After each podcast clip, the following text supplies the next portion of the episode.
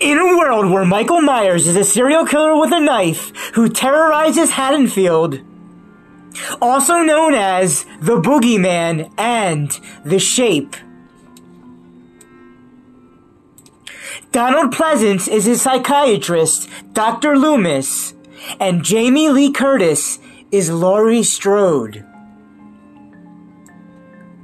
The night he came home. Directed by John Carpenter.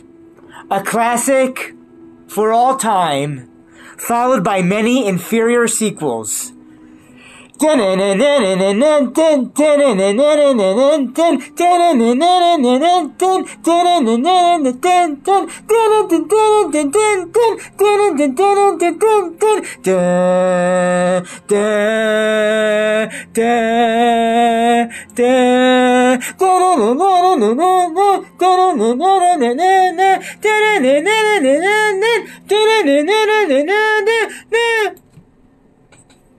Halloween, 1978.